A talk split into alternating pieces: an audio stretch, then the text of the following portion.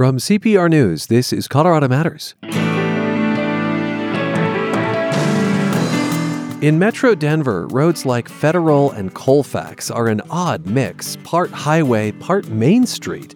They're also dangerous. Let's try to cross the street here. I need to show you something on the other side. We're, oh God, we're gonna try to cross the street. It feels like Frogger. Okay, all right. There's Oh, a break Lord. on the left.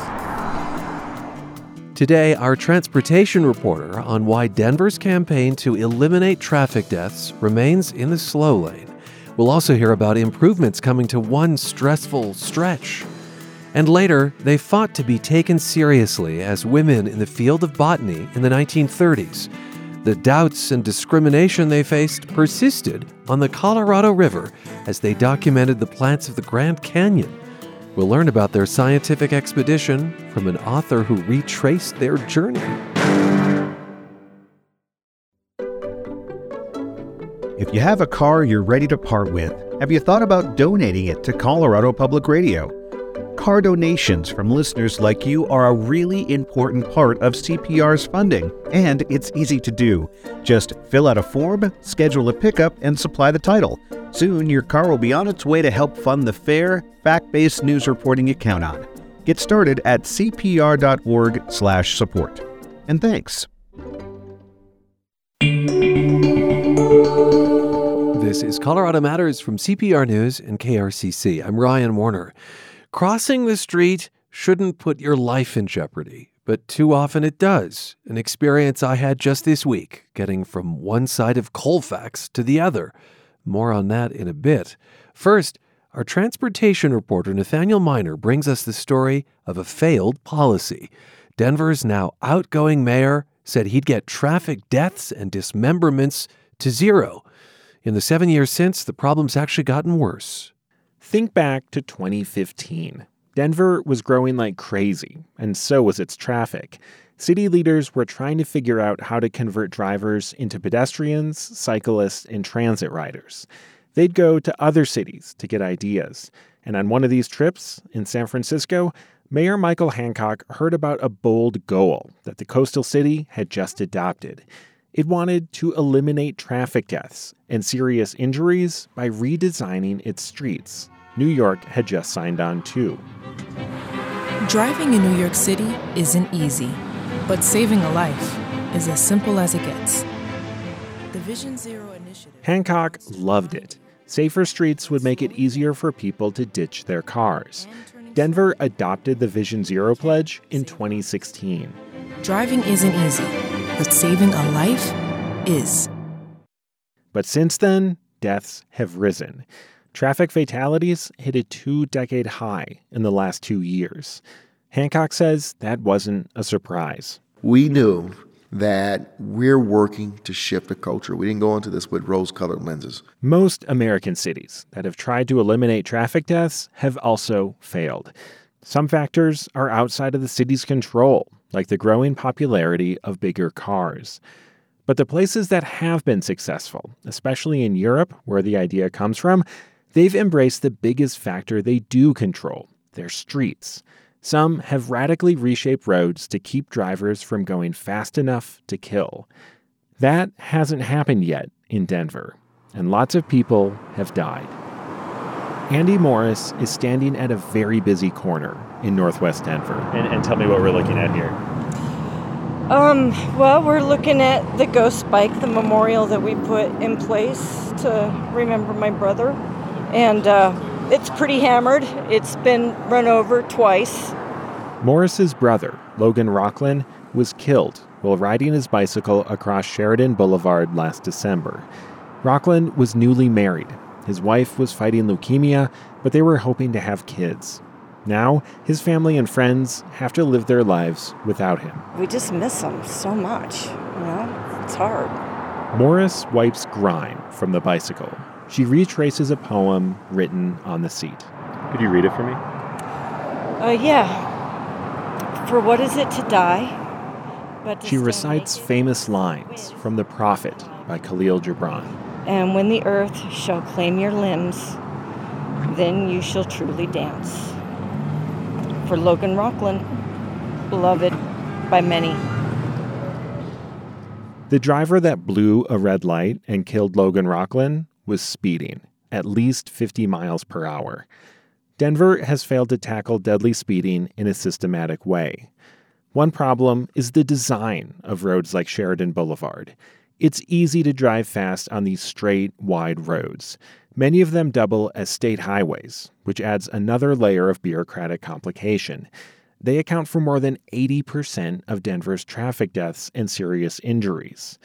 But they're also vital to how tens of thousands of people move here every day. Emily Gloeckner is Denver's traffic engineer.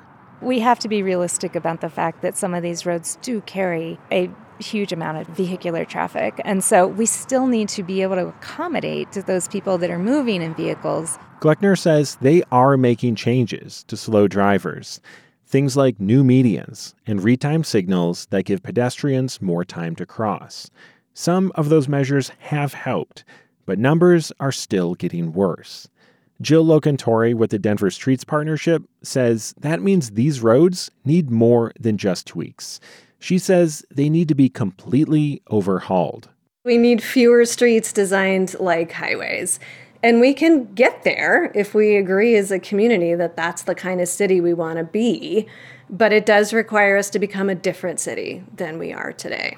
Making that transformation is very hard. But data from one of Denver's peers shows it's possible to be a big city with safer streets.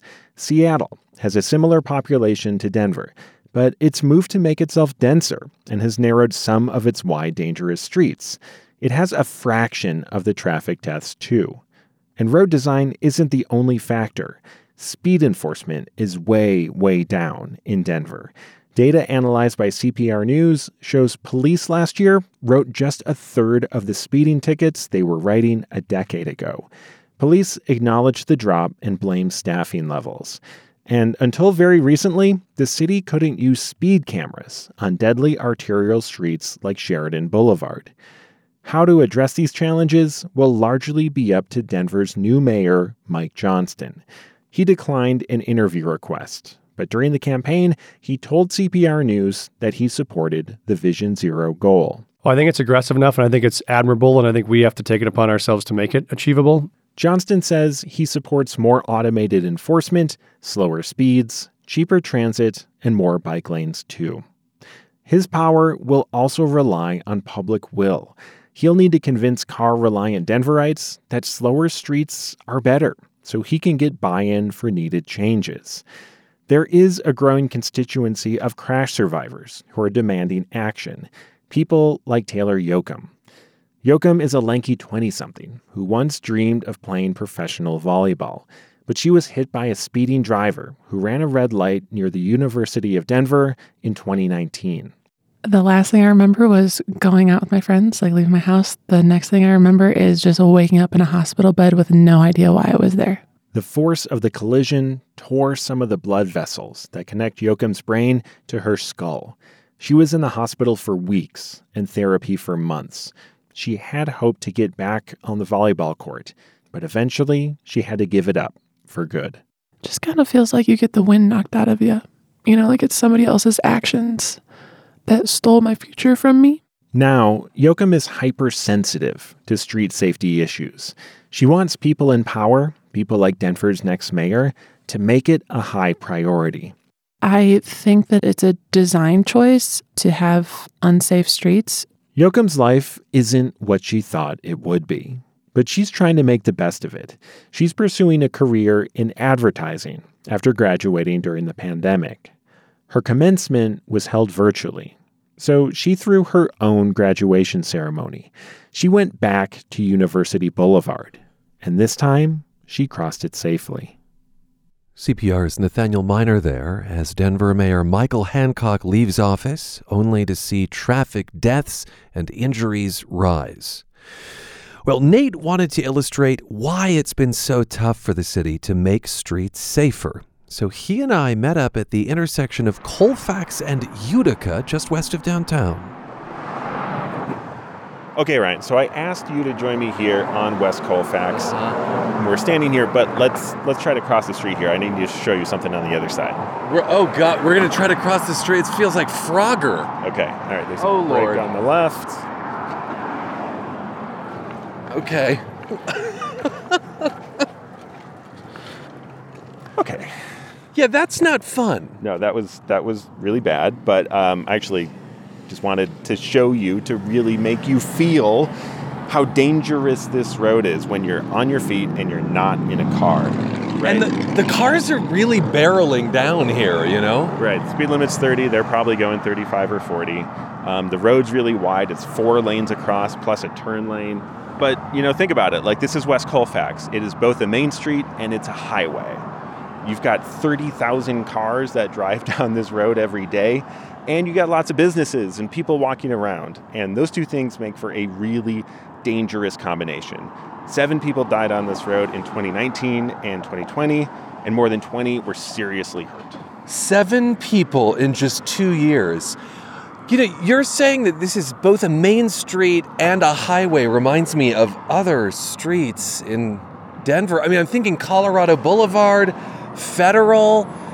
They're like highways that also have shops on them, you know? Yeah, totally. It's a really bad combination. It's really dangerous. It's just kind of how the city developed to this point. And roads like this account for 80% of the city's traffic deaths and serious injuries. Like these roads are the biggest problem. I can understand.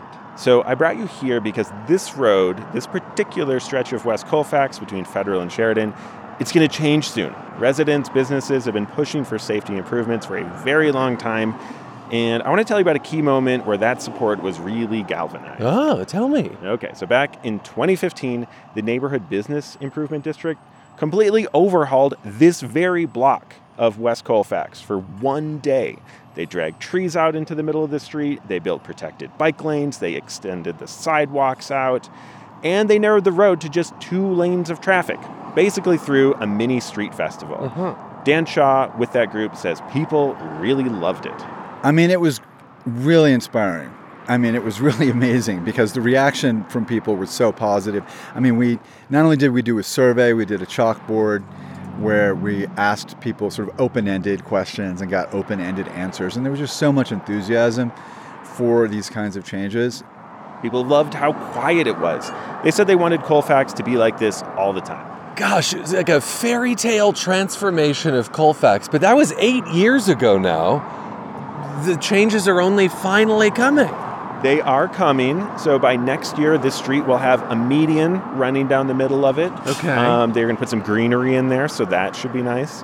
That'll do a few things. It'll prevent drivers from taking left turns because what the city and the state found is drivers taking a left turn, they don't see a pedestrian, they hit the pedestrian. Oh. So those were causing a lot of crashes, those turn lanes. Some of those are going to go away. And it'll give pedestrians a protected place to wait this median while they try to cross. But there's quite a few things that are not going to happen either, right? The protected. It's, it's not going to be that kind of like park feeling that they had eight years ago. No, it is going to be sort of a half loaf. So the protected bike lanes, the wider sidewalks in the middle of these blocks, those things are not happening. Why? Well, money's one reason. Sidewalks are expensive. And the bike lanes, Denver put those up on a side street instead. It's just really hesitant to permanently take away lanes of traffic on busy roads like this one. I'm not sure I'd want to ride my bike on this street even if there were lanes. Right, as it is now, but think about what it was on that day when it was really narrow and Mhm. slow and quiet. But that's not what this street is. This street is a highway. Right. And anything you do that kind of impedes traffic, commutes, people running errands in their cars, you know, that creates frustrations for motorists, I guess. Yeah, I mean, look, Denver is a car city and it has been for a very long time. And that really shapes how the city and how CDOT design their roads here. But generally speaking, the wider a street is, the more dangerous it is. And the city knows this. They're trying to thread a needle to make these roads safer without cutting the travel lanes. Is that possible? So I've read a lot about this and I've talked with a lot of people here and around the country. And I think it is possible to make wide roads like this safer. Uh, like a few years ago, the city changed crosswalk signals down there, over there. to give pedestrians more time to cross. Uh-huh. And that really helped. Crashes declined quite a bit. But they're not eliminated. And the goal here is to eliminate crashes and deaths. And I'm really skeptical that they can actually do that without making this road smaller and slower. Will that ever happen on this portion of Colfax? Yeah, maybe someday, not anytime soon. It's going to take a much bigger investment in alternatives to driving, like public transit. CDOT and the city are talking about more bus lanes on here eventually, like sometime in the 2040s, but not anytime soon. So, Denver's march towards eliminating traffic deaths, at least here, is happening, but it's in the slow lane. It's in the slow lane, which, to be fair to Mayor Hancock, it's really tough, it's expensive, it's culture changing work. And it's soon going to be led by the new mayor, Mike Johnston. And he has said he's for things like slower speeds and making transit better. But change is more than just words. We're going to have to see what he actually does with a street like this one. Well, Nate, it's time to frogger back to the other side. All right, let's hold hands while we do it. oh gosh. Yeah. Oh god. That left hand. What the? And now we are stranded in the center. Let's go now. A harrowing trip across Colfax at Utica Street in Denver with CPR's transportation reporter Nathaniel Minor. And we'll be right back with a different harrowing journey through the Grand Canyon. This is Colorado Matters from CPR News. Hey, it's Vic Vela from CPR's podcast Back from Broken, returning for season four. More stories about the highest highs. I'd had this incredible wave of love. The darkest moments. I ran up to mom and I said, Daddy wants me to sniff this yellow powder on my nose. And what it takes to make a comeback. You just have to be like, I need to put myself first. Back from Broken. Find it wherever you get your podcasts. Supported in part by CU Anschutz. This is Colorado Matters from CPR News. I'm Ryan Warner. It was 1938. The Grand Canyon and the river tearing through it, the Colorado, had been home to indigenous people for millennia. The white explorers who came after were men.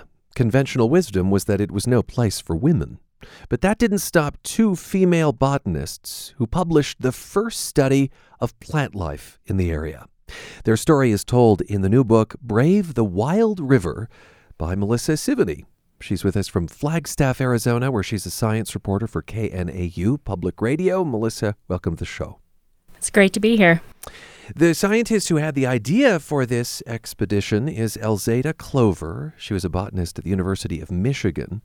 What stands out to you about her? She was a fascinating person. You know, she was born on a farm in Nebraska at a time when women were really expected to become wives and mothers and not really do anything else with their lives. She was not interested in that at all. What she was interested in was cactus. And huh. she had this kind of wild idea that she was going to make a complete collection of all of the cactus in the Southwest. And so she would just go out and do this in the summertime. She would drive as far as she could and pick up cactus plants. And that's what led her to this idea that, you know, I could I could get a bigger collection if I actually go down the Colorado River. Were you able to find out why cactus in particular were so fascinating to her? I never found that out. I know it happened sometime when she moved to Texas, um, kind of in her 20s and early 30s. I think she just fell in love with cactus while she was there. Yeah, I mean, I, I imagine how easy it is to fall in love with something that might not have been around me as a kid and becomes fascinating because it's new, it's novel. How did she come up with the idea of traveling through the Grand Canyon? Was it was it the cactus? Well, so in 1937, in the summer, she was out collecting cactus in a place called Mexican Hat, Utah and she was staying at a place called the Mexican Hat Lodge. And it turned out the owner of the lodge was this fellow named Norm Nevills. Yes. And he had this dream that he was going to start a commercial river running business in the Grand Canyon, which wasn't happening at the time. Nobody was doing like regular trips in the Grand Canyon. And Norm Nevills had never done it. He was taking trips down the San Juan River, which is a much quieter, you know, nicer river. And so one evening at the lodge, they're just talking and they realized that they could team up and do this. Like Norm could get his river running business kind of off the ground and Elzada could go down and get the cactus plants that she wants to get. I mean, it's it's really important to remind folks that as common as river runs are today, yeah, th- this was a novel concept that there would be a guide and that you might do this. You know, this was for science, not leisure exactly. But we, we sort of take this for granted today, don't we? Oh, absolutely. Yeah, river running at the time was really, really different than today. You know, they, they built the boats. Norm Nevills built the boats by hand in Mexican Hat, Utah. He had a special order, a bunch of material. You know, they didn't have really very good river maps. They didn't have very good food with them. Um, they didn't really have like waterproof materials to keep their clothes and the, you know, the plant collection dry. Very, very different than if you go down the Grand Canyon today. But Elzada had to convince Nevills to guide her. Uh, I mean, there was a, a little bit of a campaign, right? I think she was really the driving force behind the trip. I mean, Norm Nevills certainly would have eventually gone. I mean, he had a dream to do the Grand Canyon, um, but Elzada's passion for this idea really drove it forward. And she, you know, she pestered him by letter over the next couple of months after that first meeting um, to really get this off the ground and make it happen. And uh, she and her her partner in this endeavor, Lois Jotter, yeah. had to scrape up the money. It was quite expensive to get the materials to build the boats and all of the other supplies. Um, neither of them had a lot of money, but they were committed and they made it happen. Lois Jotter, this graduate student that uh, Clover recruits, what kind of experience did Jotter have and why did she decide to go? It's funny, you know, Jotter described herself as not a particularly adventurous person um, compared to compared to her mentor Clover, who was quite quite an adventurous. Um, but I, am not sure. I would push back against that characteriz- characterization. She actually did have a lot of backcountry experience. Um, she had trained to be a National Park Service um, uh, naturalist at a time when women weren't being hired for those jobs. And so she did have a lot of ex- experience in the backcountry and camping outdoors and, you know, plant collecting and all of that. Um, but she considered herself very bookish and academic. And so I think this was a little bit outside of her comfort zone. And she's quite young, right? She's quite young. She's Lois Jotter is 24 years old, and Elzada Clover is 41 years old. We'll get to the science shortly, but there was real danger on this journey. Give us an example of a near miss. Well, really, things go badly right from the very beginning. And you have to remember that um, this crew, in the end, there's six of them total. None of them have any experience with going through whitewater. Uh, so they really don't know what they're getting into. They start at Green River, Utah, and they have a couple of pleasant days going down the Green River. And then they reach the Colorado. And you can tell from the diaries they kept, they're all just kind of in awe and they're shocked by how powerful the water is. They've left in the middle of summer, it's the rain, rainy season. The Colorado River is running very, very high, and none of them are quite prepared prepared for what they're about to experience. And right at that moment, like the very first test they have of going down the Colorado River, they stop and they're looking over the very first rapid and one of the boats that they've tied up on the banks pulls away and goes off down the river without them. Mm. And this is pretty bad because they've got three boats. Uh, you can imagine they've probably split up their food pretty equally between the boats. And it's the start of the trip. So if they lose that boat and all of the food inside of it, they're going to be in real trouble. There's really no way to hike out, there's no emergency radio to call for help. Like they're on their own out there. So Lois Jotter and her boatmen jump into one of the other boats and they chase it down. And her first experience with Colorado River Rapids is this kind of wild four mile run down this incredibly high, incredibly powerful river. And at the end of all of that, through some, you know, a series of unfortunate events, she ends up stranded all by herself all night on the banks of the Colorado River. And that was the story that really drew me into wanting to write this book hmm. because I think in that situation, I myself would have been completely terrified. yes. Right? But I found a letter she wrote uh, several weeks later to her mother where she described this experience of being stranded all alone all night. And she said, I had a lovely time.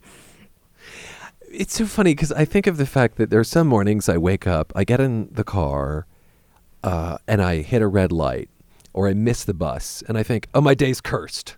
You know, like when when when adversity, and neither of those are adversity. Let's be clear. But like when adversity greets you out the door, I think it's very easy to become a bit scared to move forward. So the fact that that happened so quickly, and that she persisted, uh, that's remarkable.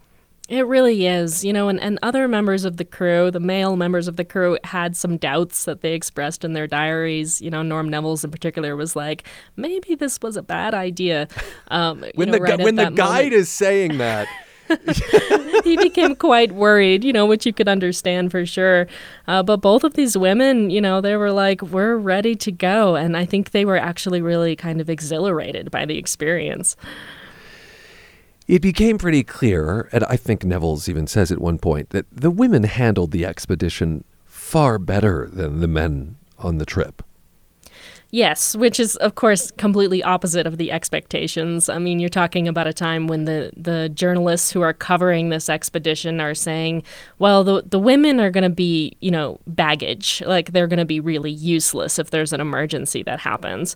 And of course, the opposite is true. Um, both the women were doing incredible amounts of hard work on this expedition. They were helping get the boats downriver. They were doing all of the cooking, and they were doing, of course, their plant collecting as well. Yeah, I recall one scene where the two women are busy collecting plants. Remember, this is a scientific expedition. And the guys are like, Where's dinner? And one of them says, Why don't you eat some of the leftovers? And the women come back a little later, and the men are still waiting for food. That's right. Yeah, she did. She described them as being Clover described them as being uh, big-eyed and unpa- impatient under a rock. She was not impressed with that. Under a rock. okay, I'd love to talk about the science. What did they already know about the botany of the Grand Canyon? What did they want to know about plant life? You know, they didn't really know much because no one had gone and made a formal plant collection for Western science. Of course, the indigenous people who live in the region intimately know the botany there and have even shaped it over over generations. But for Clover and Jotter, this was really kind of uncharted territory. And so they went into it with a lot of questions. They wanted to know how the dis- different deserts in this region were kind of meeting and mingling and how those plants uh, kind of mingled with each other in the Grand Canyon. They wanted to know how um, plant life shifted with elevation as you went down the river. Really, a lot of the questions they were asking today we would think of as ecosystem science, but they were doing this at a time when the word ecosystem was not in widespread use. So they Hmm. didn't have that vocabulary to describe what they were seeing. Um, but they were asking a lot of questions about how these plants were shaped by the topography and the soil and the animals, all of these questions that today we think of as part of studying an ecosystem. Oh, that's fascinating, Melissa, because it strikes me that as a science reporter, you must have quite a vocabulary for ecosystems and, and for the science we know today that we didn't know in 1938. So, in some ways, as you're writing a book like this, you have to kind of not exactly f- play dumb, but like forget what you know and immerse yourself in the smaller body of knowledge back then. Right, yeah. And I wanted the reader to really be inside Clover and Jotter's heads on this journey. I didn't want to give away too much about kind of what the future was like because I wanted you to feel like you were with them in 1938. So I did a lot of reading on, you know, kind of scientific papers in the 1930s and what ecologists were talking about with each other at the time. And it was it was fascinating to see really kind of um, how far thinking these two women were and trying to shape what we now think of as ecosystem science. So, how did they collect the plants? And you hinted at this earlier. How did they keep them safe, dry? You know, Right. Yeah. This was a little tricky. So um, they they created what are called plant presses as they were going down the river. So they would uh, uproot a plant or cut a plant, and they would press it between pieces of newspaper, and they would stack those together and put the whole thing between two pieces of wood and cinch it tightly. And then those were kept in the hatches of the boats, which were supposed to be waterproof, but they weren't really all that waterproof. And so one of their frustrations was that it was very, very hard to keep keep the plant collection dry as they were going downriver, and that was a challenge that they faced the whole way. you mentioned the diaries, reading the diaries. Did, both women kept diaries? Both of them kept very detailed diaries, and I'm so grateful to them for. Um, excuse me, for uh, wanting to preserve those diaries. They donated them to archives before they died, and uh, I'm really grateful for them for for realizing that their story maybe would be told somewhere down the road. Were they good writers? They were wonderful writers. They were both very funny in, in different ways. Huh. Um, Clover, in particular, was a very dramatic storyteller. She had a, a fine sense of drama. Um, and uh, they were both very open in their diaries about what they were experiencing. Talk to me about the Native American tribes that had lived there. I mean, they were very familiar with these plants. As you said, they even had shaped the ecosystem.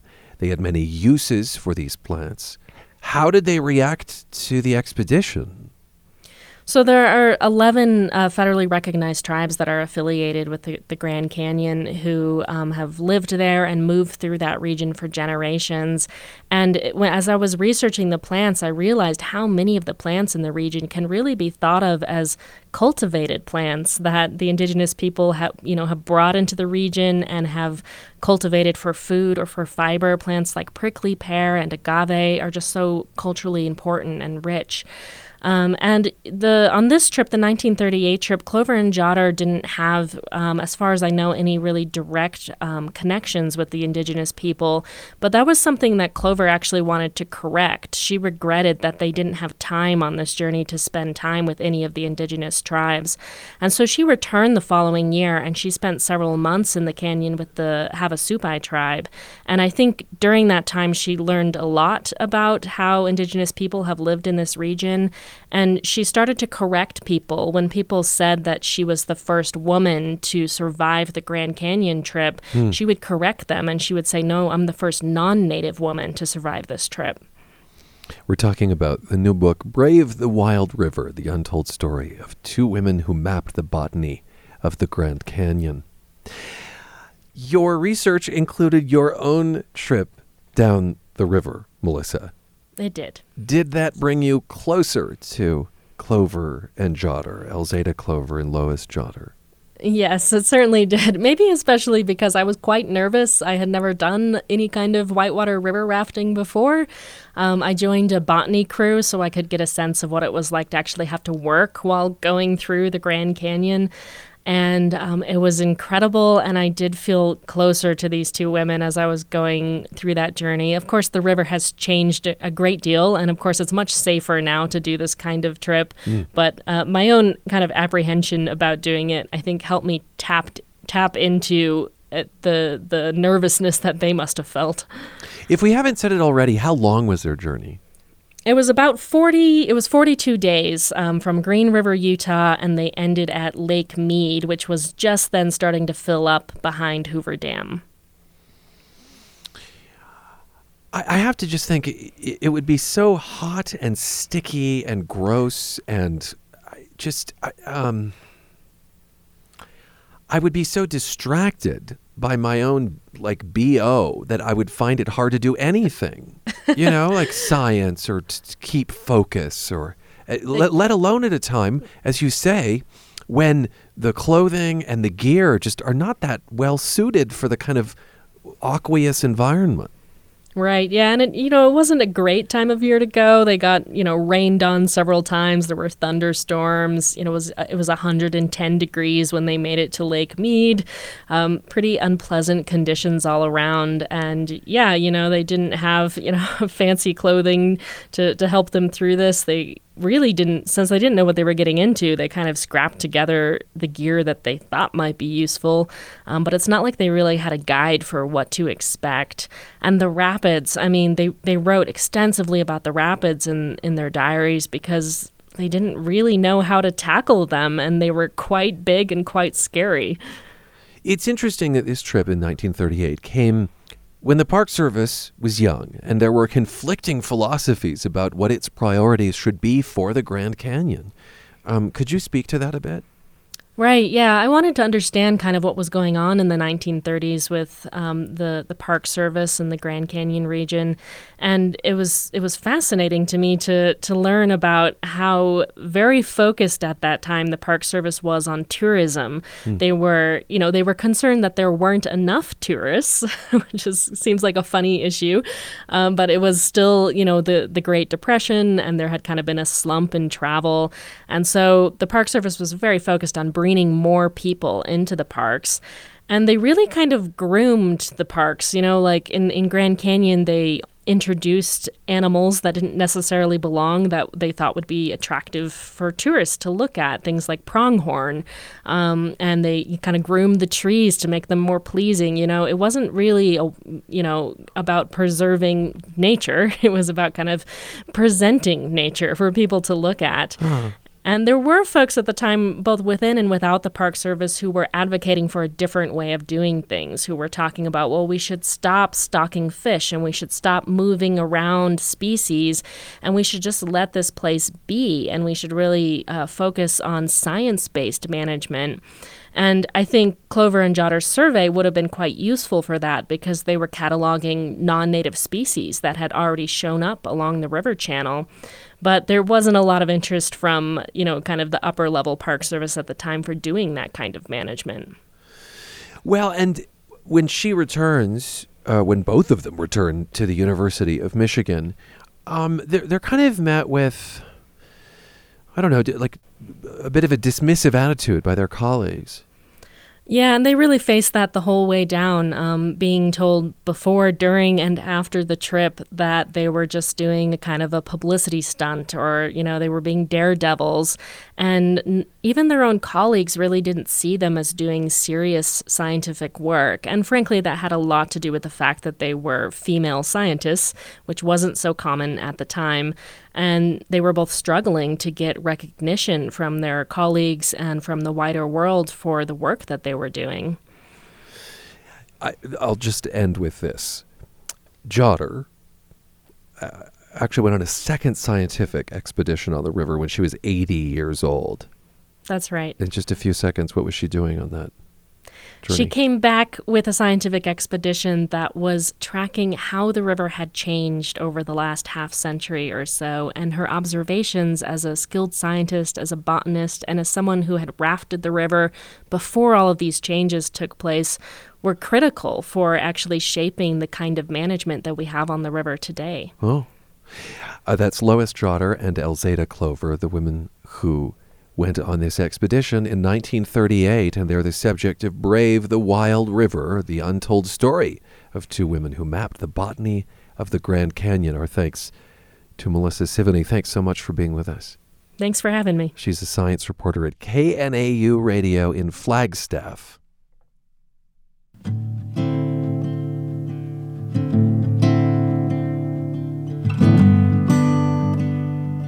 From the Colorado River now to Monument Creek in El Paso County, an artist is exploring its history and significance, as CPR's Dan Boyce reports.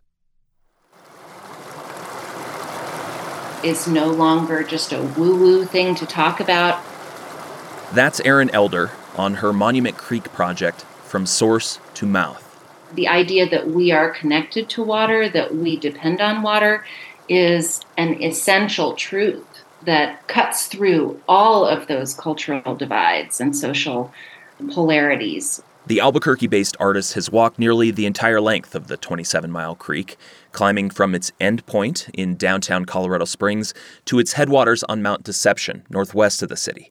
And those headwaters, I thought, well, maybe it's, you know, shooting out of the ground like a geyser or dripping off a rock face. As she walks higher, the creek shrinks and shrinks until she reaches this swampy meadow. I was so surprised to find that it didn't shoot out of the ground, it didn't drip, you know, it was it pooled actually. seeping out of the earth. It was impossible to see the exact spot that it came out of the ground. That realization is one of many meditations Elder is bringing to her examination of the creek. She's recording oral histories, producing watercolor paintings, and taking photos of seemingly innocuous locations. You notice that it neighbors residential areas and industrial zones. College campuses, the interstate. There are cattle grazing, and there are beaver dams, and there's the railroad. It winds over some stretches, runs through straight line canals in others. Creeks are so interesting, right? I mean, they're an ever changing entity by nature. Colorado College assistant professor of music, Ido Aharoni, is having one of his classes contribute to the project. Students in his Environment and Sound course produced more than a dozen ambient soundscapes of the creek. Like this. And this.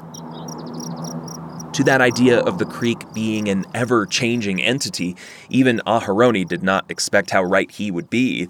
Students recorded their sound during unprecedented regional rainfall in mid June. We had this big flooding that uh, made it sound completely different, look completely different. Suddenly there was all this water. He points to the famous saying from ancient Greek philosopher Heraclitus No man ever steps in the same river twice, for it's not the same river, and he's not the same man. Aharoni says where the individual students pointed their microphones, how close or far they were from the stream, it all totally changes the experience for the listener. That's where Erin's work and the idea of recording the creek in different ways becomes attractive, both to expose people to the creek who might not know it, but also those who might think they know it and perhaps sort of take it for granted or have stopped asking questions about it. The soundscapes will be incorporated into an interactive map of the creek and will be used alongside her pictures and recorded oral histories for an exhibit at the Colorado Springs Fine Arts Center set to open in September. The cleanliness of Monument Creek, or lack thereof, has for a long time soured the stream's reputation in the city. Trash still spills from abandoned homeless camps into the creek along much of its length. Yet concerted efforts in recent years have led to a turnaround in the creek's ecosystem as it flows into Fountain Creek, which runs into the Arkansas River, down to the Mississippi, and eventually into the Gulf of Mexico. That journey to me is a really fascinating thing to imagine. In Colorado Springs, Dan Boyce, CPR News. A note Colorado College holds the license for KRCC, which is operated by Colorado Public Radio. And this is Colorado Matters from CPR News. A small monument in Denver marks one of history's more prosaic moments. It reads On this spot, in 1935, Louis E. Ballast created the cheeseburger. Colorado's first drive in, the Humpty Dumpty Barrel, once stood at Firth Court and Speer Boulevard. A truer statement on that monument might read that the first trademark for the cheeseburger was awarded there, as eateries across the country make earlier claims to the invention of putting cheese on a patty served inside a sliced bun. But less ambiguous is the origin of another diner favorite. 1893, Cripple Creek brewer Frank J. Wisner gazes east to Cow Mountain. Its snow covered peak above darkened slopes inspires him. He drops a scoop of ice cream into a mug of root beer, inventing the root beer float, or as he called it, the Black Cow. A Colorado postcard from Colorado Public Radio. You're with Colorado Matters from CPR News. I'm Ryan Warner. One of the world's biggest concert tours is in Denver. Taylor Swift performs tonight and tomorrow. CPR's Eden Lane spoke with Coloradans who can barely wait. Most of the headlines around Taylor Swift's Eras tour stops tout the huge economics. Yet for her devoted fans, attending the concert has the same personal connection they feel with Swift's music. Getting the ticket is the hard part. Oh my gosh. Okay. My friend Ellen and I, we both signed up for the verified fan ticket and then she never got an email, which is crazy because she's seen her in concert for every tour that she's had. Nurse Bethany Jordahl logged on first thing that morning and battled against ticket system crashes, but she didn't let anything stop her when she got back in on her phone. Because I was pregnant with my second, I had my OB appointment. I was like, I got to go to my OB appointment. So I'm just going to take my phone, keep it plugged in, and keep an eye on this thing throughout the rest of the day. And I was so exhausted after that whole ordeal of six hours of just watching my phone. Roommates since college, Elaine and Mackenzie hoped joining the Ticketmaster Club would help them secure tickets. Elaine says getting in the system was only half of it. it was very stressful because it was like we would click a couple seats and then they would go away. But then we got four together, and I, I don't even think that it's really set in yet. Sixth grader Liliana and her mom couldn't find tickets when they went on sale, but. But my neighbor, she had four tickets to the concert. And about a month ago, she invited me to the tour. And I was very surprised. I, I thought this is gonna this is gonna be a wonderful experience. I asked each of these fans what inspires this deep personal connection. With a birthday just six days apart from Swift's, Bethany Jordahl says it feels like they've been growing up together. So Speak Now Taylor's version came out. So Thursday night at 10 p.m. I was listening to it. At the same time I was breastfeeding my daughter. Just listening to that song, like one of the first lines is talking about like her hand clasped around your finger. It's so quiet in the world tonight. Her little eyelids flutter because she's dreaming. So you tuck her in and turn on her favorite night light. And I'm just ho- sitting there holding my little three month old and just sobbing, sobbing, just like it's so quiet. It's just you and me, baby girl. Mackenzie says her connection began at a birthday party sleepover. And my best friend got the debut album CD. And I was like, who is this? so we all listened to it all morning long when we woke up. And I was in love with her. So I was like, okay, mom, I need to go get it. So she was officially like, that was my first CD that I ever had. I still have it. Do you still have a CD player? uh, no, I don't, unfortunately. We just like to look at it. The Denver stop for Taylor Swift's Eras tour isn't just Liliana's first time to see her in concert, it's her first concert period. But she already knows the protocol for Swift concerts, planning a special outfit, and making bracelets to trade. Yeah, I have the bracelets right here, actually. How? Oh my goodness! How many did you make? Um, I've made about seventy now. Oh my goodness! And I'm my goal is to make a hundred by like in like four days. Mackenzie and Elaine say trading bracelets is special to them too. I mean, it's just something like concerts are such a feel good moment when you get to be with all these other people that care so much about something that you care about. Jordahl herself has a really special story. Taylor Swift helped bring her child into the world. When I had my first daughter, I made a Taylor Swift labor and delivery playlist. And when they're like, all right, it's time to push, I played Ready for It by Taylor Swift. And then they also asked me to turn it down because it was too loud. I think the other patients could hear my pump up music. Liliana and her mom. I just love her. She like really inspired me from like all these things. Her songs make me happy. I jump up and down when I hear them. Once I'm gonna go to the tour, I'm gonna freak out. I know mm-hmm. I am. Um, it's great. And I think if she were to be inspired by another woman, why not Taylor Swift, right? I think she's a great inspiration. So Taylor Swift has been selling out stadiums and arenas since her first tour in 2009. Tickets for the Eras tour, her first since 2018, have been sold out since shortly after they first went on sale. I'm Eden Lane, CPR News. And we will wrap up today's show with another musician, Isadora Eden. Westword says for the Denver artist, sadness is an art form. Eden's music combines introspective lyrics with lush vocals and sonic texture. Eden calls it fuzz folk. Originally from Nash- Massachusetts, she has made a name for herself locally and beyond, landing on Spotify's Fresh Finds playlist. This week, Isadora Eden releases her debut album, Forget What Makes It Glow. She'll perform tonight in Fort Collins and Saturday in Denver. We will leave you with the track Haunted.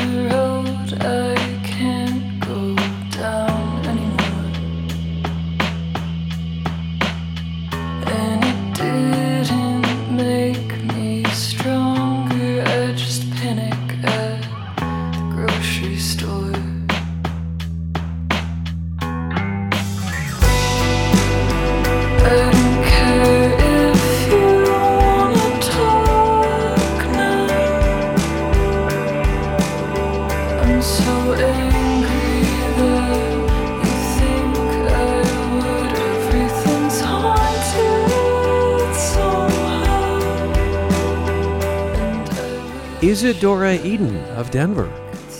And that is Colorado Matters for today, with thanks to my colleagues Tyler Bender, Carl Bielek, Anthony Cotton, Pete Kramer, Andrea Dukakis, Rachel Estabrook, Michelle Fulcher, Matt Hers, Tom Hess, Michael Hughes, Chris Ketchum, Pedro Lumbraño, Shane Rumsey, Chandra Thomas Whitfield. And I'm Ryan Warner. Thanks for spending time with us. You're with CPR News and KRCC.